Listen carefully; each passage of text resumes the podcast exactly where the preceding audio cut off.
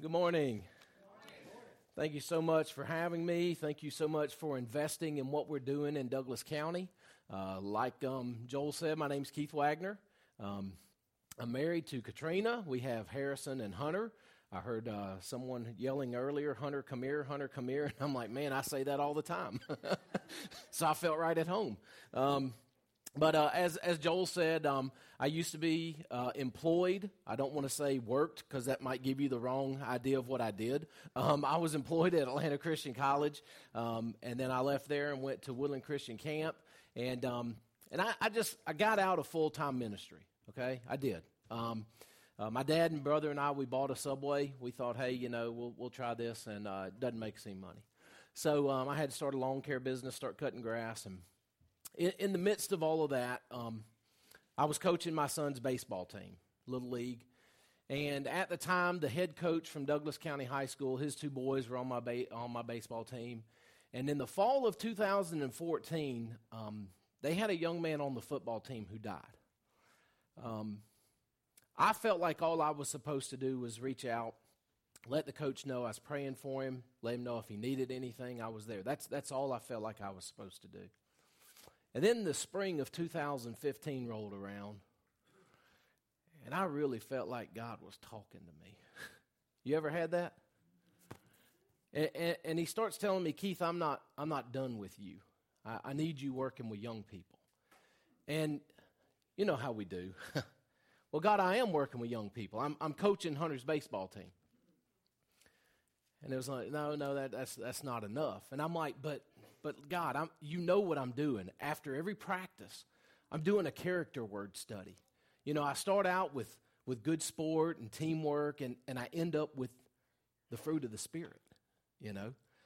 So it's about you. And what was really interesting was some parents who were actually believers, they'd come up to me and they're like, I know what you're doing.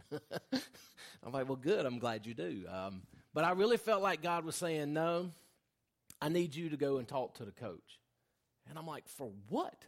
You know, and, and, I felt like he kept saying, be a chaplain, be a chaplain. I'm like, I don't even know what that looks like, you know. So one, one Saturday after a baseball game, I look up in the stands and the coach is sitting up there by himself.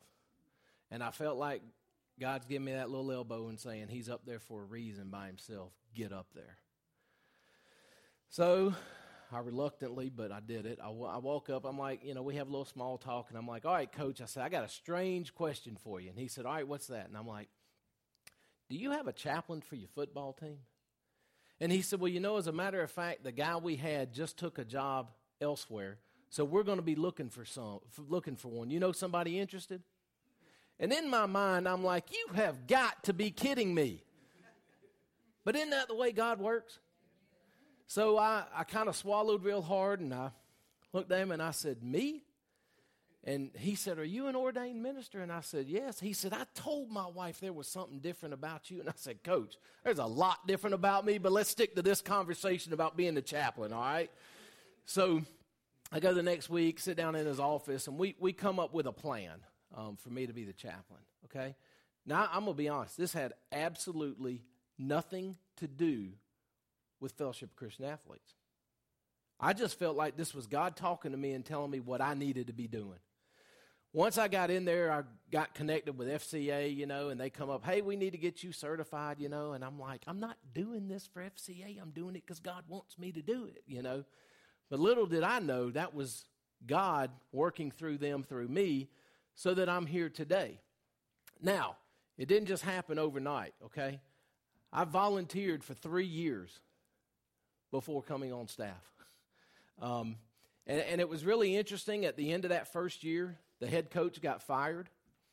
Um, he, he would talk the talk, let me tell you.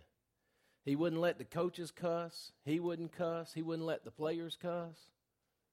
But he was having an affair with the assistant principal. So he got fired. They bring a new guy in. I'm like, I don't even know if I'm still going to be around or not, you know? So I meet the new coach. He says, No, you keep coming and doing whatever you're doing. He said, I need you here as much as these players do. So it was during that second year that I'm volunteering. Um, I'm standing on the football field. The guy started talking to me again. and he said, uh, Have you looked around this school? And being a smart aleck that I am, standing on the football field, and I'm like, yep, just looked around it. and he said, there are more than just football players here. And I was like, doggone it, he's right. so I went to the athletic director and I said, What would it look like if I hung around after football season? And his exact words were, Wagner, you come do whatever you've got to do. I mean, I was given an open door to, at Douglas County High School. So after football season that year, I became the chaplain for the wrestling team, the basketball team, the soccer team, and baseball team. I can't just half do something, okay? I, I got to jump all in. So, all that to tell you, that, that's kind of the background of, of how I got involved with FCA. Um, and, and, right now, um, I'm still in the fundraising part of my, my, my little journey. Uh, so right now, I'm still doing all of my work at Douglas County High School. Once I get full time, I'm going to be over two high schools and all of the middle schools and elementary schools that feed those two. Um, and our county director will be over the other three high schools and all those. But just so you know, um, in my opinion, the absolute biggest mission field in America are the public schools. If you look at statistics, statistics will tell you that out of those, um, those young people, that age group of about 12 to 18, only about 14% are involved in church.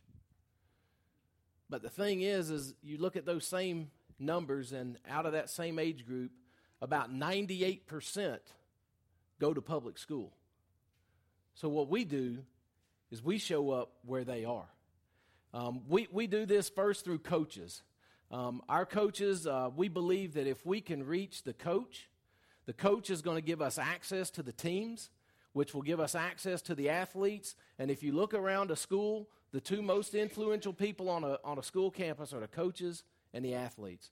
As a matter of fact, Billy Graham has said that a coach will probably impact more people in one year than the average person does in their entire lifetime. So if we can in, impact the coaches, get in with them, and allow them to give us access to the teams, then there, there's no telling what we can do. J- just to give you an idea, we, we do uh, Bible studies with the different teams that I'm the chaplain of, and we also have other people that are chaplains of other teams for us. Um, but so what we've done is we, we started last year, my wife and I and family, we started inviting the, the teams over to our house. So we take 10 Sunday nights in the fall and have a small section of the football team come over to our house. Um, and this, uh, these aren't just football players. Um, these are our family. Um, we've had more people from outside of our blood relatives come to our house, and they're all from the school. They're all on these sports teams.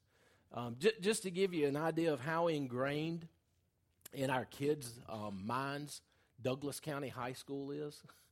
So I have my youngest is is three, and last year we were watching the NBA finals. I don't remember what you know what arena they were playing at, but on the on the TV the, the fans are yelling, defense, defense. And my three year old stands up on the couch and starts hopping up and down and yelling, DC, DC. He thought they were cheering for Douglas County. so that's how ingrained this is in their lives because they go to the games with us. They're, they're at the house when these guys come over. Um, as a matter of fact, my wife and youngest were just at PetSmart yesterday and ran into one of the football players. You know, that's what happens when you start these relationships with people. You start seeing people all over the place. So we, we have them over to our team, uh, over to our house so that we can invest in them. And, and it's amazing. Um, I knew, I knew a great majority of these young people that their dad was not in their life. But the number of these guys who their dad, they don't even know who their dad is. I mean, it, it just, I mean, it got me because I'm like, man, this is, this is bigger than I thought it was. You know, we're, we're not just trying to influence them for Christ, but we're having to actually step in and, and be a father figure for them because they have no male influence in their life whatsoever. So, so we got to get in with the coaches. But the other thing is, you got to understand a coach. A coach goes into a place, say a football coach. He goes into a school, and he, he, you know, he's like really, really, you know, known because he's the football coach. As long as they win, he, he's okay, right? If he starts losing, they get rid of him. Okay? And the people that get rid of him are the same ones that were his biggest cheerleaders when he was winning. And so coaches are very untrusting of people. I mean, think about it. If your biggest cheerleader is also looking to axe you, you know, you, are a little leery. You're looking over your shoulder. So the, these coaches are very untrusting. And so we go in and we build relationships with them. And these relationships aren't built on whether they win football games or they win basketball games or they win baseball games. Th- these are relationships built on our love in Christ that we want to pour into them. And, and it's interesting because we, have had the opportunity. Last year, I had a coach. He came to me and he said, "Hey, uh, actually, one of the things I do for him is before every home game, I'll go and I'll sweep the field, make sure it looks nice and pretty." And so one, I was just finishing up that one Friday morning. This coach had pulled in, and I'm like, "Hey, coach, how you doing?" I could tell he was down, and he said, um, "My wife just asked for a divorce." And so we we stood there, we talked, we cried, we prayed together, and over the next few months, um, he leaned heavily on the relationship he had with me because he said he didn't know who else he could trust. Um, we were able to save that marriage, um, and, and they're, they're doing great. But again, he leans on me because he doesn't know who else he can trust. So that's what we're there for, is for these coaches. But once we get in with the coaches, we also, um, then we, we try and reach the campus, okay? So at all of these schools, we actually have what we call huddles. Um, if, I'm a, if I'm a chaplain, that, that's a huddle. Uh, but we also do a student huddle. So, like at Douglas County High School, we have a student huddle on Wednesday morning. Um, we, we offer um, the Word. We've got a church that's partnered with us that have decided that they would help us serve Jesus biscuits, which are Chick fil A. Um, and so we, we've had over 250 young people begin coming to this. Um, and a lot of people say, well, they're only coming for the biscuit. And that might be the only reason they're coming. But while they're there, they're getting Jesus you know, and we don't ever know what kind of impact we're going to make. You know, as a, as a matter of fact, a young man who graduated two years ago, okay, graduated two years ago. I was able to be with him for one year because he was a senior, and so he moved on. But but I got to think that during that one year, we we do devotions every week with the team. That something kind of stuck, and this past year, he made a commitment to Christ and got baptized. Okay, he puts it all on Facebook and on Twitter, and and I see that, and I'm just like, dude, you know that there was probably a little seed, a little seed that we planted that someone else nurtured and, and helped grow in, so that he now has a relationship with Jesus. And so some of these young people, they may never step foot in a church uh, while they're still in high school, but we're giving them Jesus. Um, and so we, we have these, uh, these campus huddles. Uh, just to give you an idea, we have over 70 of them taking place every single week in Douglas County. Um, 70. That's a lot. And, and the thing about it is, a lot of people don't realize what we're doing because we don't go out and broadcast it everywhere. You know, we, we do these before school, we do them after school, and people are like, How in the world can you do these things?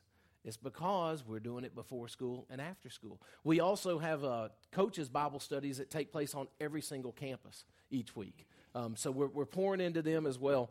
Um, another thing that we do is we do camps. Um, I had absolutely no idea when I got involved with FCA that, that we did camps. So during the summer, there are camps going on all the time. As a matter of fact, the absolute largest football camp in the country takes place at West Georgia, University of West Georgia. This past year, we had over 40 teams that came and, um, and got to participate not only in football, but then before they do it in the morning and after uh, in the evening, we, we would have worship times. Uh, this was the first year we were able to take Douglas County High School, and it showed me that what I'm doing is, is making a difference. We took 50 football players, and 13 made first time decisions for Christ. I was like blown away, you know.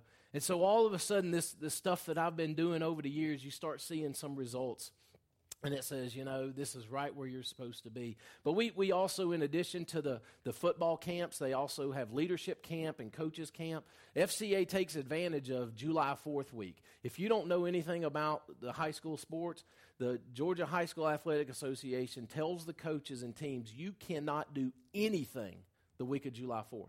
Coaches can't contact their players, they can't have any kind of practice. So, what FCA does is they offer a camp for coaches and their families to, to get away and to go and be fed and be recharged before they go back out because if we're not pouring into the coaches, the coaches can't pour into the kids. So we have an opportunity. And this past year, uh, Douglas County FCA sent over 225 coaches and students to camps. Um, and, and over the past year, we've had under, over 186 decisions for Christ. Um, another thing that we do is we, we try to reach out in the community. Um, this is one of those areas that is lacking in a lot of the FCAs because we just don't have the manpower. So what what FCA's kind of come up with is they've started this new thing called FCA Elementary. Now, if you think about it, there are no athletic teams at the elementary schools, right? None. But if you start looking at the number of young people in those schools that participate in rec league sports, you have a higher percentage of young people in those schools participating in sports than you do at the middle school and high school level. So, FCA has started FCA Elementary. Um, we're getting ready to launch one of those in Douglas County um, and, and see how that goes. They just launched their first one in West Georgia last month, had over 200 kids there. Um, so, th- this is a way that we're going to try and reach as many of these young people in the county as possible. Now, in addition to all of that, what we also do is we, we put resources in the coaches' hands. Um, Bibles, uh, we give we have coaches Bibles and athlete athlete Bibles, and in the back of those Bibles are daily devotionals that they can use to help further their walk with Christ. We also have devotionals that have been written by FCA people. That one of them is called Whistles and Bows. That's so that the coach and their wife can actually have a Bible study together. Um, we also have other Bible uh, studies for young people, for, for athletes, for regular students. Doesn't matter. Um, we'll, we'll take whatever we need to and put it in the hands of people so that we can help them in their walk with Christ. I know that in Douglas County, we just spent at the beginning of this school year over $1,500 so that we could provide Bibles and, and Bible study materials to the coaches and athletes that had asked for them.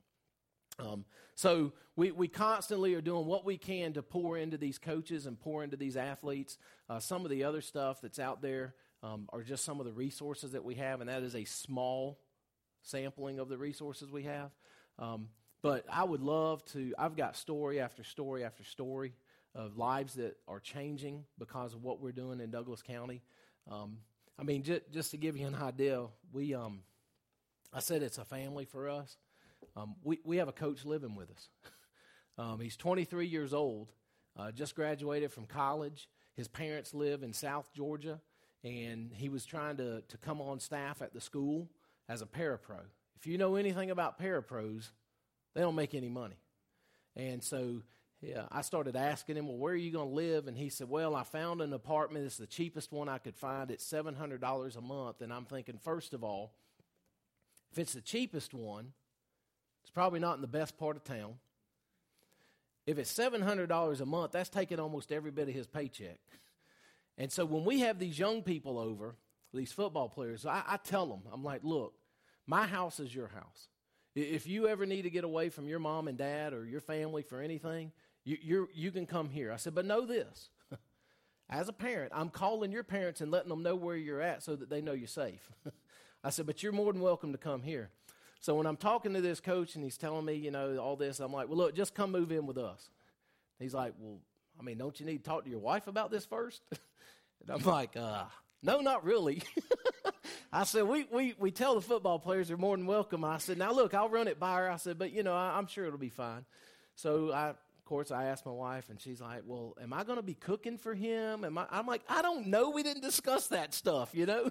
And uh, so so he moves in, and I mean, he he's part of the family, you know. Um, and uh, we, I was approached a uh, week before last from the head coach, letting me know that one of our football players that um, his mom has been diagnosed with cancer again, and that their closest family members are in North Carolina. So I started sharing with my wife about it, and she's like, "Is he getting ready to move in with us?" And I'm like, "Well, he might be. I don't know." Um, but I mean, we just we, we do we look at this as the, these individuals are our family, and the interesting thing is is we, we take the football players every year at the beginning of the season. We we take them as a team to to one of our supporting churches, and um, The majority of the football team, they don't they don't look like me. Okay? And we were at a church year before last, and a guy comes up to me, and he's on staff at the church, and he goes, All right, I don't know how to ask this, so I'm just going to ask it. I said, Okay, what? And he goes, How does a white guy like you minister to these black kids? And I said, Dude, it's time and love. That's all it is. And, and then I was able to share with him a couple of stories, and he was just blown away. And, and that's, it's, it's interesting because, like the coach who's living with us, he doesn't look like me. And we go out to eat, and it's interesting because we went out to, to eat on um, Friday night for my wife's birthday, and he walks in with my sons and my wife and I, and so we tell them there's five of us, and they see the four of us that look alike and say, Well, is everybody here? And we're like, Yeah, we're all here. You know, and I, I counted, you know, and now, oh, okay. um, but it's a situation you just go in and you love on people. You, you don't see color. You see an individual that God loves and that God wants you to pour into. So that, that's my little spiel about um, FCA. I do have a, a short little uh, little sermon for you. Um, I asked Joel how long I had. He said he usually goes 25 or 30 minutes uh, or until he's done. And I said, well, hey, the Falcons aren't playing until tomorrow night, so I got all afternoon, right? so um, on January 13th of this, this year, 2018, does anybody remember what, what happened on that day that, that caused some panic? Um, anybody? If I said a text alert at Hawaii. Would that bring back in memory? So, do you remember that?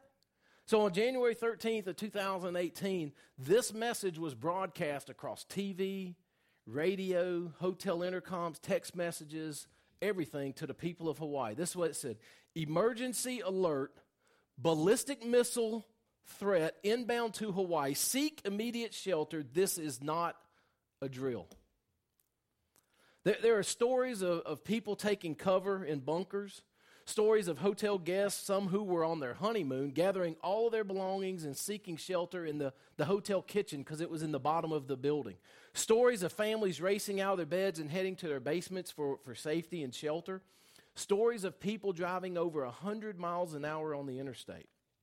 Stories of college students leaving their classroom to go to a, a bunker only to find that it was locked and have to run all the way back across campus to the, the classrooms and take cover on the floors. S- stories of people pulling over on the interstates under bridges and, and, and things like that. Stories of family members who were away on business, trying to call their loved ones and text them and frantically trying to contact them, but couldn't get in touch because the phone systems were jammed. Stories of people actually putting their children in manholes in the street because that was the only place they could find cover. Basically, Hawaii was sheer chaos. Now, what would you do if you got a similar text message saying that there was a missile headed for Georgia? What would you do? That's where you can tell me. What's that? Same thing they did. Same thing they did. What, what are some other responses? Make sure you're not close to the big gas containers in Bremen. What else? Just pray. If it's a missile, you, you probably aren't going to have a whole lot of safe places. It's interesting when I when I ask students like, "Hey, I'd get in my car and start trying to drive away." I'm like, "Dude, it ain't gonna work. it's gonna get you, you know." But again, we would try and do something to, to make sure we were safe. Um, now, we know now that that message was sent out by mistake and it was all a hoax. But it was 38 minutes from that initial message until the second message came through saying that it wasn't true, that it was fake, and that it was a hoax. Can you imagine the relief the people of Hawaii felt you know, some people, as a result of the fear and anxiety that had been built up for the last 38 minutes, just began crying. Crying on the one hand because the fear and anxiety was that had built up, but on the other hand, that, that it didn't actually happen. 38 minutes, the people of Hawaii were running scared and feared for their lives, and rightfully so. 38 minutes is only 2,280 seconds. Now, is 38 minutes a long time? You say no? It depends on the situation, doesn't it? It depends on the situation because 38 minutes, it seems like a very short amount of time if that's all the time we have to spend with a friend. 38 minutes seems like a very short amount of time if, if that's all the time you have to spend with your significant other. 38 minutes seems like the time flies if that's all the time you have left to study for a test or finish a project at work. 38 minutes seems like seemed like an eternity though watching the Super Bowl 2 years ago. Those last 38 minutes were torturous, weren't they? They seemed like forever. 38 minutes, it actually seems like an eternity when it's the end of the day on Friday, and when you get done with work or school, you're leaving on a week vacation.